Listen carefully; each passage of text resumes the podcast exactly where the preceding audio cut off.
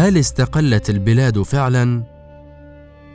تحتفل مصر بمرور مئة عام على استقلالها وسط مطالبة خافتة الصوت بأن يكون يوم الخامس عشر من آذار مارس عيدا للاستقلال صحيح أن الاحتفال يشبه المناسبة يعني لا يوجد احتفال حقيقي ولا حاجة لا على المستوى الرسمي من جانب الدولة ولا على المستوى الشعبي من جانب الأمة المستقلة ربما لأن الطرفين يدركان الواقع ولا يجدان ما يستدعي الاهتمام بشيء منقوص وغير ملموس.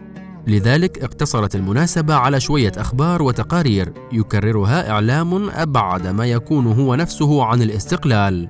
موضوع الاستقلال من الموضوعات الكبيرة التي تشغلني على المستوى الفردي أي سلوك المواطن وعلى المستوى السياسي العام أي سلوك الدولة.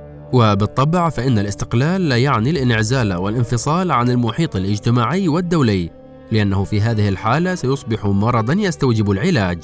لكن المقصود هو المفهوم السياسي والقانوني لكلمة الاستقلال بمعنى الاهتمام بكرامة الشخص وسيادة الدولة على أراضيها ومقدراتها وعدم تبعية الاثنين لجهات أو كيانات خارج الذات الشخصية والوطنية المستقلة. وهذا يقتضي دائما السؤال عن المرجعية الصحيحة التي تحكم سلوك الفرد أو الدولة.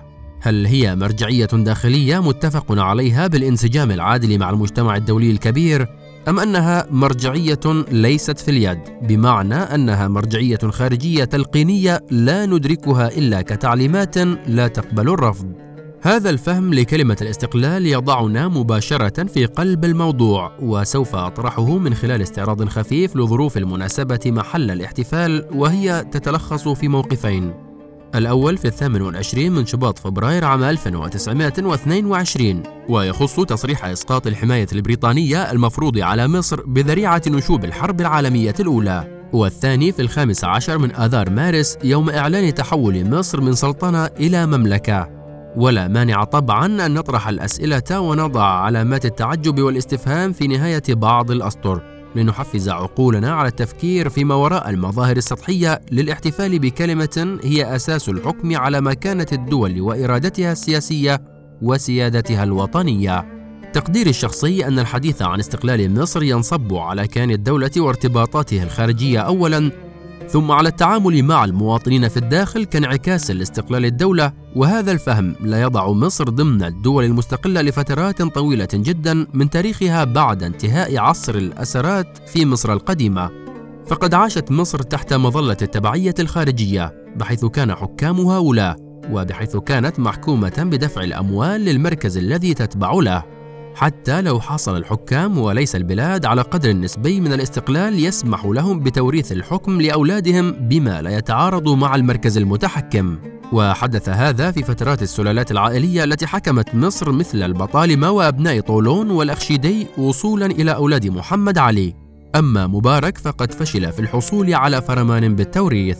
وحتى عندما صارت مصر سلطنة عظيمة في فترتي حكم المماليك كانت هناك مرجعية صورية هشة تتمثل في الخليفة الذي تمت استضافته بعد سقوط بغداد ليوافق شكليا على تنصيب السلطان الذي جاء إلى البلاد كعبد مملوك ثم صار حاكما مستبدا في إطار صوري محكوم بلعبة لا يمكن قبولها عقليا إلا بتواطؤ نفسي أو خضوع استسلامي للأمر الواقع. فمصر المملوكية في ظاهرها ومحيطها الجغرافي والإقليمي كانت سلطنة قوية لها مهابة عسكرية ومكانة تجارية كبيرة.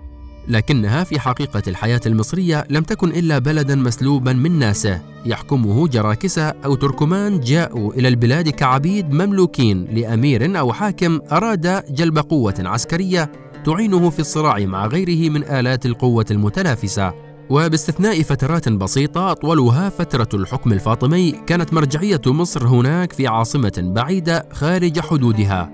ويمكننا أن نتأمل معا مصير العواصم في فترات التبعية الخارجية. فهناك الإسكندرية التي انتهت كعاصمة منذ الفتح الإسلامي. لكنها احتفظت بمكانتها كمدينة لأسباب كثيرة. أهمها موقعها كمدخل بحري رئيسي لمصر في مقابل القوى العالمية الصاعدة القادمة من الشمال الأوروبي. وهناك الفسطاط التي أحرقتها السياسة فانتهى وجودها السياسي والتجاري كما انتهى وجود القطائع والعسكر. فيما استمرت القاهرة لأطول فترة كعاصمة لدول مستقلة مرجعيتها من داخل الحدود. لكنما كانت القاهرة بدأت في التآكل على المستوى السياسي كعاصمة مع ترسيخ نوع جديد من التبعية. فظهرت عواصم غير معترف بها رسميا لكنها قادرة على منافسة القاهرة في الدور السياسي واهتمام الحاكم واستقطاب الإعلام. وبرغم الإرهاصات التي أرادها السادات في البحث عن بديل القاهرة سواء في القناطر الخيرية أو أسوان أو ميت أبو الكوم إلا أن ظهور العاصمة المنافسة تأخر إلى عصر مبارك وتمثل في شرم الشيخ التي لم تكن عاصمة صيفية وفقط كما كانت الإسكندرية في الفترة الخديوية. لكنها كانت عاصمة موازية يحول بينها وبين التسمية الرسمية مشاكل تتعلق بالدستور ووجود مؤسسات الدولة في القاهرة.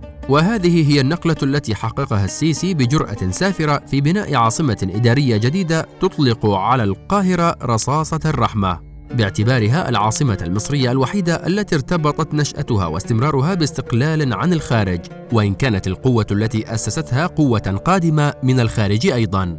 لدي مثال مبتذل اجتهدت كثيرا في استبعاده من رأسي ولم أكن أرغب في كتابته، وأعتذر عنه مقدما لولا أنني أتفهم أحيانا ضرورة أن يكون المرء مبتذلا في بعض المواقف والتعبيرات.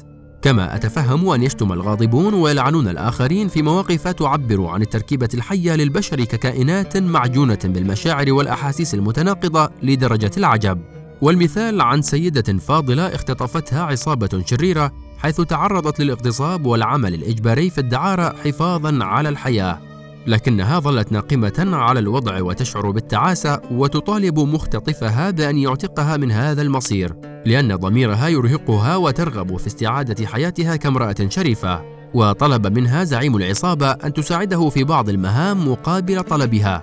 ولما فعلت كتبت لها ورقة بأنها امرأة شريفة مع استمرار عملها ودورها كما هو.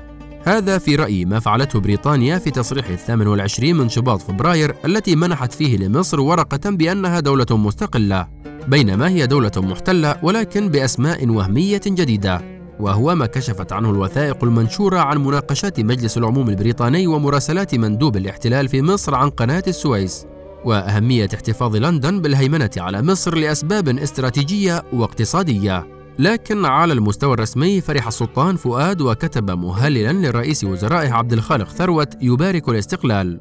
ثم كتب بيانا إلى شعبنا الكريم تغيظني جدا كلمات ملكية الشعب التي ينطقها الحكام عن الشعب باعتباره سلعة أو ملك يمين. شعبنا مثل حصاننا وقصرنا وزوجتنا. المهم نقتطف من بيان فؤاد الآتي. لقد من الله علينا أن جعل استقلال البلاد على يدنا ونعلن على ملأ العالم أن مصر منذ اليوم دولة متمتعة بالسيادة والاستقلال. ونتخذ لنفسنا لقب صاحب الجلالة ملك مصر ليكون لبلادنا ما يتفق مع استقلالنا من مظاهر الشخصية الدولية وأسباب العزة القومية. فؤاد ابن الجندري الألباني يتحدث عن القومية والاستقلال ويفرح بالتنازل عن لقب سلطان وحصوله على لقب ملك وهذا يستدعي علامة تعجب واستفهام معا. يخبرنا التاريخ عن محاولات محمد علي وأولاده الاستقلال بمصر عن سلطة التبعية للباب العالي في إسطنبول. وتراوحت تلك المحاولات بين الخشونة العسكرية التي انتهت بمعاهدة لندن أو لندرا كما يسميها أصحاب الهوى الفرنسي. وبين الممالأة والرشوة والهدايا الباذخة التي حملها الخديو إسماعيل إلى السلطان العثماني مقابل فرمان يبيح توريث الحكم لأكبر الأولاد بدون استئذان مسبق من الباب العالي. وإن ظلت موافقة الباب العالي جزءا أصيلا من شرعية تنصيب خديو مصر مع توضيح أن لقب خديو نفسه منقوص السيادة لأنه يعني نائب السلطان وليس صاحب الحكم المستقل. وبسبب البذخ الذي ميز فترة إسماعيل في كل مجالات حكمه تم خلعه باتفاق بريطاني فرنسي وتنصيب ابنه توفيق مكانه. وهو الرجل الضعيف الذي ساعد على حضور الاحتلال البريطاني في أجواء تمرد الجيش بقيادة أحمد عرابي. للمطالبة بإصلاحات تقلل من سلطة الخديو لصالح القوة الوطنية الصاعدة في مواجهة العناصر الأجنبية في الجيش. ومات توفيق بعد دوره المرسوم لتمكين الإنجليز وجاء ابنه عباس حلمي الثاني محملا بكراهية للإنجليز الذين خلعوا جده ومسخوا شخصية والده. ودخل عباس في صراع مع الهيمنة الإنجليزية على القصر محاولا تدعيم موقفه بتصنيع قوة وطنية تقترب من الفرنسيين وتهاجم البريطانيين. وهو ما تمثل في ثنائية مصطفى كامل في مقابل لورد كورمر. لكن الصراع انتهى بخلع عباس وإعلان الحماية البريطانية على مصر وإنهاء السلطة الشرعية للسلطان العثماني على قصر الحكم في القاهرة. وهذا الأمر اقتضى التخلص من لقب خديو لأن حاكم مصر لم يعد نائبا للسلطان. وكانت المشاورات قد انتهت إلى تنصيب حسين كامل شقيق الخديو توفيق وعم عباس حلمي باعتباره أكبر أولاد الخديو إسماعيل. وكان الاتجاه يميل إلى إطلاق لقب ملك على حسين كامل الذي رفض لقب صاحب السمو لأنه شائع بين الأمراء وطلب لقب ملك لكن بريطانيا رفضت أن يتساوى لقب حاكم مصر التابعة مع حاكم بريطانيا العظمى. فطلب لقب صاحب العظمة بدلا من صاحب الجلالة. لكن البريطانيين توصلوا إلى حل يكيد السلطان العثماني ويبرز للعالم أن التابع صار مساويا للمتبوع. فتم إطلاق لقب السلطان على حسين كامل تأكيدا لأن مصر خرجت من تحت وصاية السلطنة العثمانية واستمر اللقب حتى عصر فؤاد الذي كان سلطانا ثم صار ملكا. ليس لأنه ملك فعلي لكن لأن المغتصب الأكبر وفى بوعده وكتب للتابع ورقة بأنه ملك. هذا جزء يسير من قصة الاستقلال في مصر. أردت به تنشيط التفكير وفتح باب التأمل والتساؤلات في تاريخنا وحاضرنا ومستقبلنا. فالتفكير قضية لا يجب أن نتوقف عنها. أعزكم الله بالكرامة والاستقلال الحقيقي.